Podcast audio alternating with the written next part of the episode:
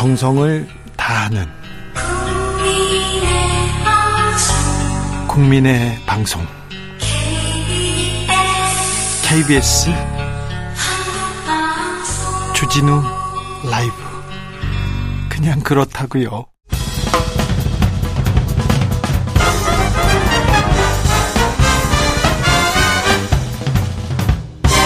훅 인터뷰 예고한 대로 민주당은 오늘 김건희 특검법 발의했습니다. 그리고요 윤석열 대통령에 대해서 고발했습니다.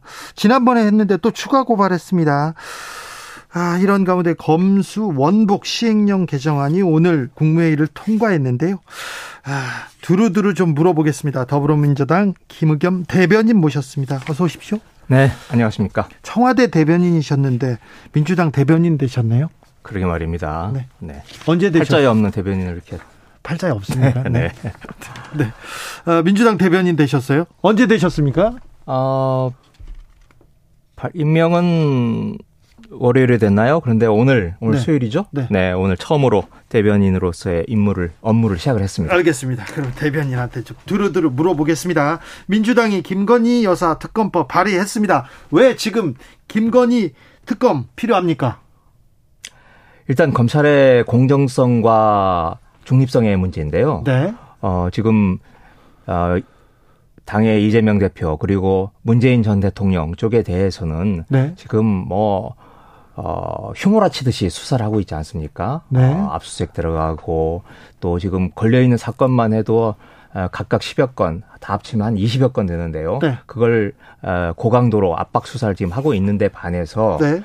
어, 윤석열 대통령이 한번 불소추 특권이 있으니까 아, 그렇다 치더라도 김건희 여사와 관련된 사건이 한 열 서너 건이 있었는데 계속 그건 다 그냥 무혐의로 지금 결정을 내리고 있어요. 네. 이런 그 완전히 기울어진 결정 어, 이런 것들에 대해서 통상적이고 정상적인 방법으로는 에, 이 문제를 바로잡을 수 없다 해서 특별한 검사 아, 특검을 지금 오늘 발의를 한 겁니다. 네. 오늘 또 윤 대통령 추가 고발했는데요. 민주당에서 대통령 어, 부인의 그 장신구 신고 누락 문제인 것 같습니다. 그런데 대통령을 고발한다고 해서 실제 막 조사받고 그러진 않잖아요. 그런데 고발을 해야 되는 이유가 뭡니까? 어, 지금 그 장신구 문제, 네. 어, 1억이 넘는 무, 그 장신구를 했는데 그게 재산을 누락한 거냐 아니면 어, 어떤 이해관계가 걸려있는 사람으로부터 빌린 거냐 하고 있는 국민적인 논란과 관심이 되고 있지 않습니까? 예.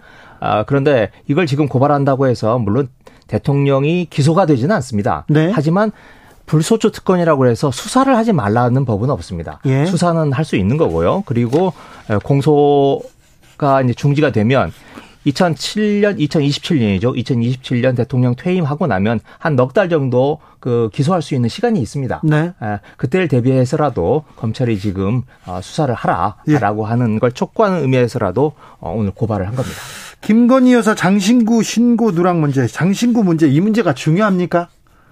어, 중요하죠. 지금 어, 예를 들면 그 장신구가 모두 합치면 어, 1억이 넘습니다. 네. 가액으로. 네. 하지만 에, 박영수 특검이 에, 지난해 말에 이른바 가짜 수산업자 사건으로 해서 차를 빌렸죠. 네, 차를 네, 며칠 빌렸다라는 네. 것만으로 해서 지금 특검을 그만두고 지금 기소될 위기에 처해 있습니다. 예. 아, 몇몇 기자들은 이미 기소가 돼서 재판을 받고 있고요. 예. 네.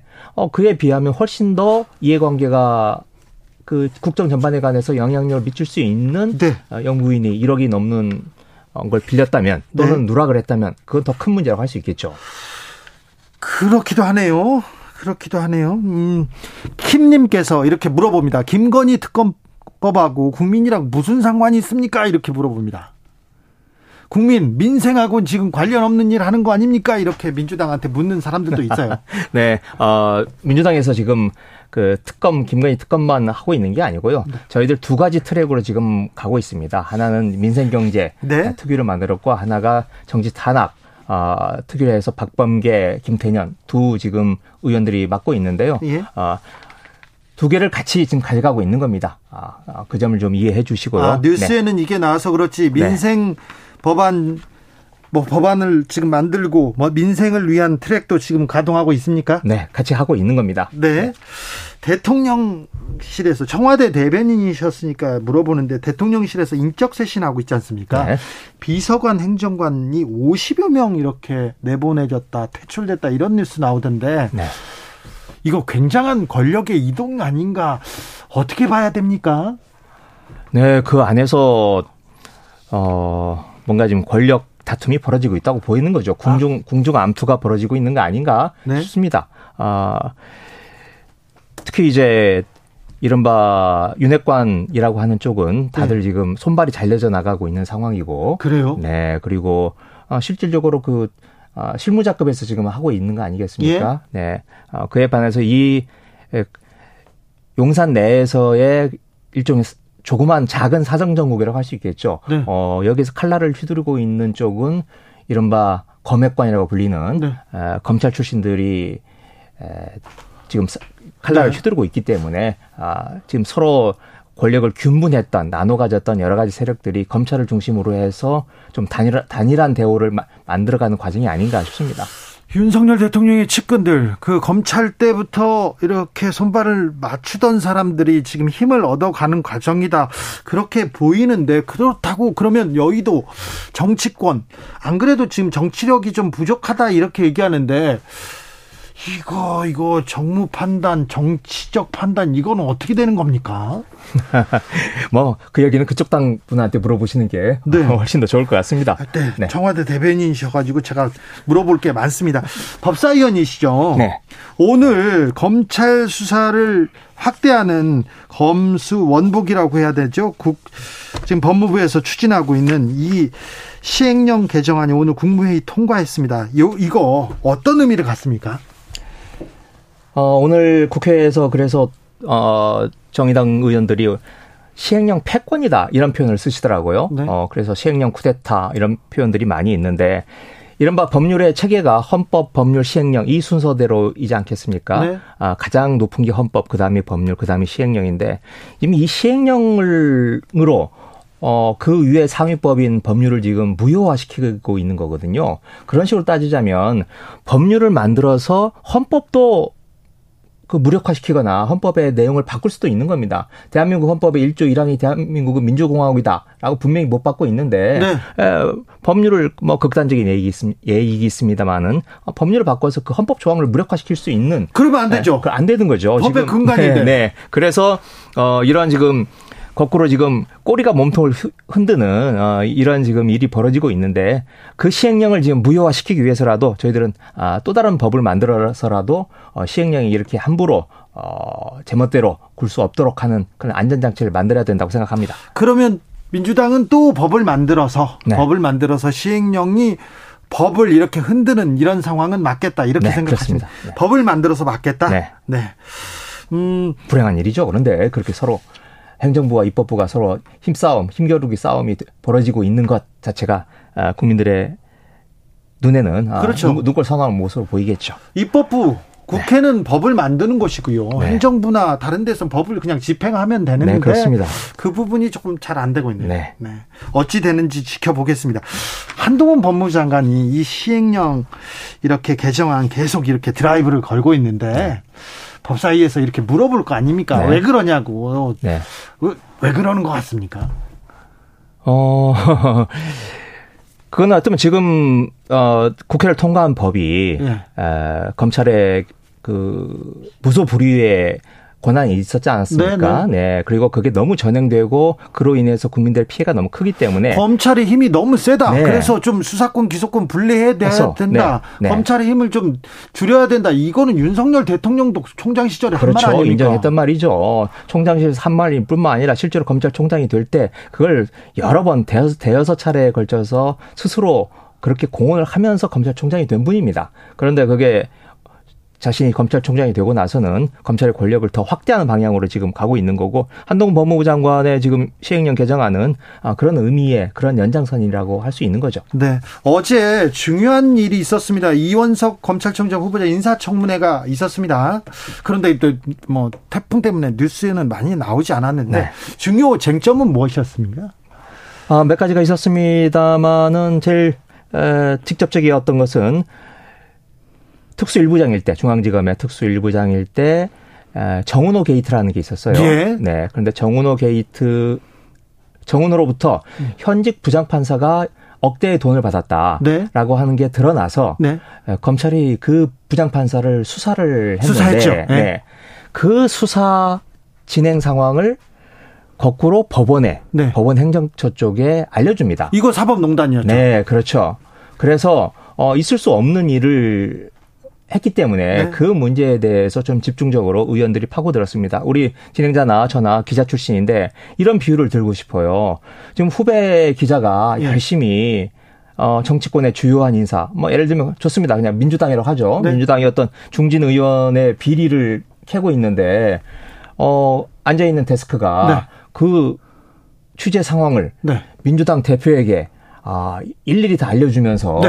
어, 하면 그건 엄청난 문제 아니겠습니까? 있을 수 없는 네, 일이죠. 그렇죠. 네. 그래서 저희는 그런 문제가 발생했고 어 그러한 에, 수사 기밀을 하는 사람이 수사를 기, 하는 사람이 검찰의 최고 책임자가 되는 건 있을 수가 없는 일이다 라고 해서 저희들이 그 부분을 집중적으로 캐물었습니다. 뭐라고 답하던가요? 그런데 이제 거기에 대해서 어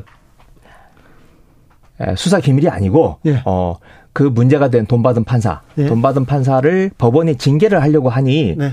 에, 그 징계에 필요한 최소한의 에, 그 정보를 자신이 제공했을 뿐이다 서비스 차원에서라고 얘기를 하는데요. 검사가 무슨 서비스예요? 네, 네. 일단 아, 가장 기본적인 것은 일단 그 국가 공무원들이 그런 일이 벌어지면 최소한 수사를 마친 뒤에 아, 그걸 기소를 하든지 또는 뭐 어떤 어떤 무혐의로 그 풀어주든지 네. 하든 간에 에, 마지막 단계에서 공문으로 보내는 거지 수사 초기부터 이런 일이 있을 수가 없는 거죠. 수사 과정을 이렇게 누구한테 알려줬다. 네. 재판 과정을 누구한테 알려줬다. 그거 네. 판사들 잘못했다. 사법농단이다. 그거 기소했지 않습니까? 그렇죠. 그래서 책임을 물은 게 100여 명의 사법농단이죠. 그렇죠. 그래서 100여 100명이 넘는 전 현직 판사들이 그걸로 조사를 받았고 한 지금 15명인가요? 재판받고 재판 있습니다. 받고 있습니다. 네. 그런데 그것보다 사실은 훨씬 더 고강도의 정보 누설을 한 검사는 어, 그때 이제 그 사건을 수사했다는 게 지금 한동훈 법무부 장관인데. 그렇죠. 한동훈 법무부 윤석열 팀에서 했죠. 그렇죠. 그 팀에서 하면서 막상 판사들보다 더 심한 케이스인 어, 이원석 부장에게 대해서는 못 본 척 눈 감아주고 실제로 그걸 그냥 어, 제가 보기에는 감추려고 했었던 것 같습니다. 그러면 안 되죠. 네. 검사가 검사들의 잘못에 대해서는 조금 더 단 엄하게 처벌해야 되는데 검사들이 검사 끼리끼리 봐주고 그게 이제 패거리 의식이라고 할 수 있는 거죠. 계속 네. 이게 바뀌지 않습니다. 네. 아, 근데 이원석 후보자 검찰의 중립성, 독립성 지킬 수 있을까요? 이 문제가 가장 중요한 관건이 될 텐데. 네, 그래서 뭐, 어, 요모조모 저희들이 물어봤습니다. 아, 뭐, 사석에서 형님 동생한 사이냐, 뭐 이런 질문도 했었는데, 그랬더니 한 번도 형님이라고 얘기를 한 적이 없다. 윤석열 대통령에게, 에, 라고 말을 하더라고요. 뭐, 그 말은 저는 사실인 것 같습니다. 네. 그렇게 뭐, 형님 동생하는 성격은 아닌 것 같아요. 형님이라고 안 하고 형 그렇게 했으면 그건 아니겠죠. 아, 네. 그런 게 그건 아닐까요? 네, 그런 성격은 아닌 것 같더라고요. 예. 그렇지만 그러면서 이제 지금 후보자는 자신이 아, 정치적 중립 그리고 공정하게 하겠다라고 원칙론적으로 얘기를 하는데 사람이 말보다는 그동안 어떤 행동을 해왔느냐를 가지고 판단하고 평가를 내려야 되지 않겠습니까? 네. 근데 지금 후보자 이원석 후보자가 아, 석달 넘게 검찰총장 직대를 했어요. 네. 어, 사실상 검찰총장 그 수장을 한 건데 그 사이에 어떤 일이 벌어졌습니까?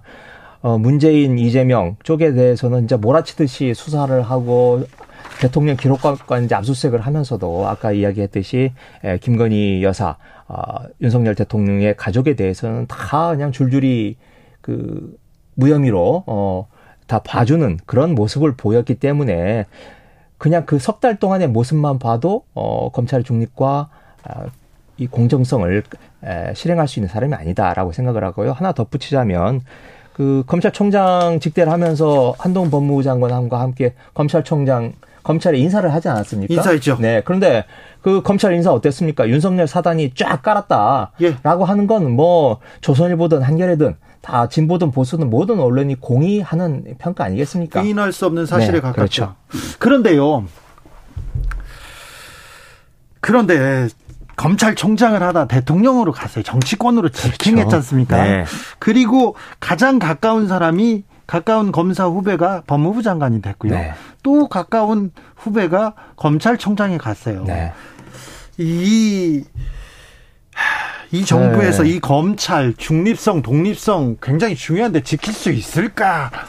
네, 그렇죠. 지금, 어, 그 사람의 성격, 그 이원석 후보자의 성격은 한동훈 법무부 장관하고는 좀 다른 것 같더라. 결은 다른 것 같아요. 네. 그렇지만, 어, 검찰 내에서 누구나 인정하는 윤석열 사단의 일원이고 네. 한동훈 장관과 연수원 동기로서 같이 좌우에서 그 윤석열 검찰총장을 보필을 했고 특히 이제 검찰총장 시절에 기조부장을 했었나요? 네. 어 하면서 에 말하자면 윤석열 검찰총장과 아, 정책 명을 같이 했던 사람입니다. 아, 그런 의미에서 그 지금 대통령이 된 이후에 자신들의 수족을 뭐 에, 법원, 검찰 또는 각 정부 부처에 지금 심지어 국정원까지 다 중요한 포스트에 검찰들을 내보내서 내보내라기보다는 파견을 해서 네. 어, 각 부처를 지금 장악을 해나가고 있는 상황이기 때문에 네. 에, 여기에서 어, 공정성과 객관성을 유지하기가 힘들 거다 이렇게 생각을 합니다. 검찰총장과 정치적 명운을 함께한 사람이다. 이게 굉장히 검찰총장한테는 부적절한 얘기가 될 텐데 그분이 정치권으로 갔기 때문에 이런 표현을 쓰셨다고 생각이 네. 됩니다. 그런데요. 지금껏 취재 그 기자로서 취재를 했을 때 했는데 이명박 정부가 들어서면 박근혜 정부가 들어서면 노무현 정부가 들어서면 사실 검찰이 정권 쪽은 좀 봐주고 반대편 이렇게 수사하는 거 아닙니까? 이게 좀 정도가 심합니까? 왜 이렇게 민주당에서는 계속해서 이거 야당 탄압이다 반발하고 있습니까? 정도의 그 정도가 넘어서면 완전히 저 질적인 변화가 일어난다고 생각합니다. 어, 예전에는 검찰이 정권에 어찌 보면 그냥 수족이랄까, 네. 아, 이용당하는 좀 도구의 성격도 있었습니다. 그랬잖아요. 하지만 지금 검찰은 검찰 스스로가 권력이 되어버린 거 아니겠습니까? 그리고 그러한 모든 최고의 의사 결정권자로서 어, 우리 사회 각계에 영향력을 미치고 있는 상태에서 어, 지금 대통령, 법무부 장관, 검찰총장 모두 지금 같은 결의 사람들이 에, 자리를 찾아오고 있기 때문에 훨씬 더 심각한 문제라고 보고 있는 겁니다. 정치의 한 복판에 검찰이 좀 서 있는 것 같아요. 네. 안 그런 척 하는 척이라도 했는데 그게 지금 용산에서 벌어지고 있는 일들이 그런 일들인 거죠. 아, 네. 네. 그렇게 또 말씀하신 게 좀 심각하게 좀 와닿습니다. 이재명 대표에 대한 어, 수사는 계속됩니다. 검찰 소환하지 않고 소환에는 응하지 않고 서면으로 답변서 제출했습니다. 곧 이렇게 검찰에서 결론을 내겠죠? 어떻게 보십니까? 어, 내일이 저 선거법이 선거법 공소시효 마지막 날입니다. 네. 에, 그래서 내일 에, 저희들도 지금 어떤 결정을 내릴지 에, 지켜보고 있습니다만은 뭐 만약 기소를 하면요. 네, 뭐 기소를 할 것으로 저희들은 보고 있고요. 네. 어 그렇게 될 경우에 에, 저희들도 지금 예의주시하고 있습니다만은 어, 추석이지만 네. 아, 비상 상황이라고 생각을 하고 저희들도 적극적으로 좀 대처를 해나갈 생각입니다. 검찰은 기소를 하는 거고 네. 그냥 뭐 민주당은 일을 하면 되는 거 아닙니까? 비상 상황입니까? 어, 지금 그럴 수가 없는 상황인 거죠. 지금 어, 그 국정의 파트너이고 네. 제일 중요한 파트너인 야당에 대해서 그 얼굴인 대표에 대해서 이렇게 새로 뽑히자마자 얼마나 지났다고 어 이렇게 바로 압수수색 들어오고 기소를 한다는 건 네. 어, 그건 있을 수 없는 일이고 만일 이 사, 사안이 아, 예를 들면 무슨 돈을 받았다든지 예. 하는 중대한 사안이라면 뭐 저희들도 할 말이 없습니다. 네. 하지만 지금 하고 있는 건 어, 허위 사실 공표라고 하는 건데 어, 그 내용을 뭐 시간이 없어서 말씀을 드릴 수 없습니다만 곰곰이 따져 보면 굉장히 경미한 사건들이에요. 네. 사실 제가 저도 지금 여섯 건의 사건을 고발당하고 있는데 여섯 건이나요? 네. 어, 그 사실 제 사안하고 비교를 해 보면 이재명 대표에게 지금 소환하고 기소를 한다면 저는 당장 체포 구속돼야 될 아, 사안인 것 같습니다. 네, 알겠습니다. 네. 어, 그 부분은 저희가 주진우 라이브에서 좀 다뤘기 때문에 네. 오사공원님께서 김건희 특검 민생과 관련이 없나요? 관련 있어요 하면서 의혹이 사실이라면 논문 표절은 각 대학의 교육의 가치와 기본 질서, 학생들에게 영향 크게 줍니다. 주가 조작은 그 여파로 경제적 손해를 보는 사람도 많습니다. 이렇게 얘기하는데 김건희 여사 논문 문제 이 논란이 지금 사그라들지 않습니다. 이 네. 문제는 네. 어떻게 보시는지요? 어... 뭐 제 입으로 말씀드리기 그렇습니다만은 김건희 여사의 논문 어를 최초로 제기한 사람 중에 한 사람이 저입니다. 그래서 물어봅니다. 네, 네 강민정 의원과 함께요. 네. 어 저는 그때 표절이다라고 주장을 했었는데 네. 어 그때 근거는 뭐였냐면 김건희 여사가 다니던 회사에서 만든 어떤 팜플렛 이걸 그대로 갖다 썼어요 박사 논문으로. 네. 네. 그래서 저는 어 회사에서 만든 걸 갖다 썼으니 표절이다라고 이야기를 했었는데 그 원 제품이 오히려 무슨 점집의 블로그라든지 홈페이지 사주관상 홈페이지에서 또 어, 가져왔다는 건 저도 몰랐고 네. 어야 이런 정도까지 베꼈나라고 하는 걸 보고서는 아, 저도 하여튼 놀랐습니다. 네 여기까지 들을까요? 네. 너무 놀라신 것 같습니다. 지금까지 민주당 김의겸 대변인이었습니다. 감사합니다. 네, 고맙습니다. 정치 피로, 사건 사고로 인한 피로, 고달픈 일상에서 오는 피로. 오늘 시사하셨습니까? 경험해 보세요. 들은 날과 안 들은 날의 차이. 여러분의 피로를 날려줄 저녁 한 끼 시사. 추진우 라이브.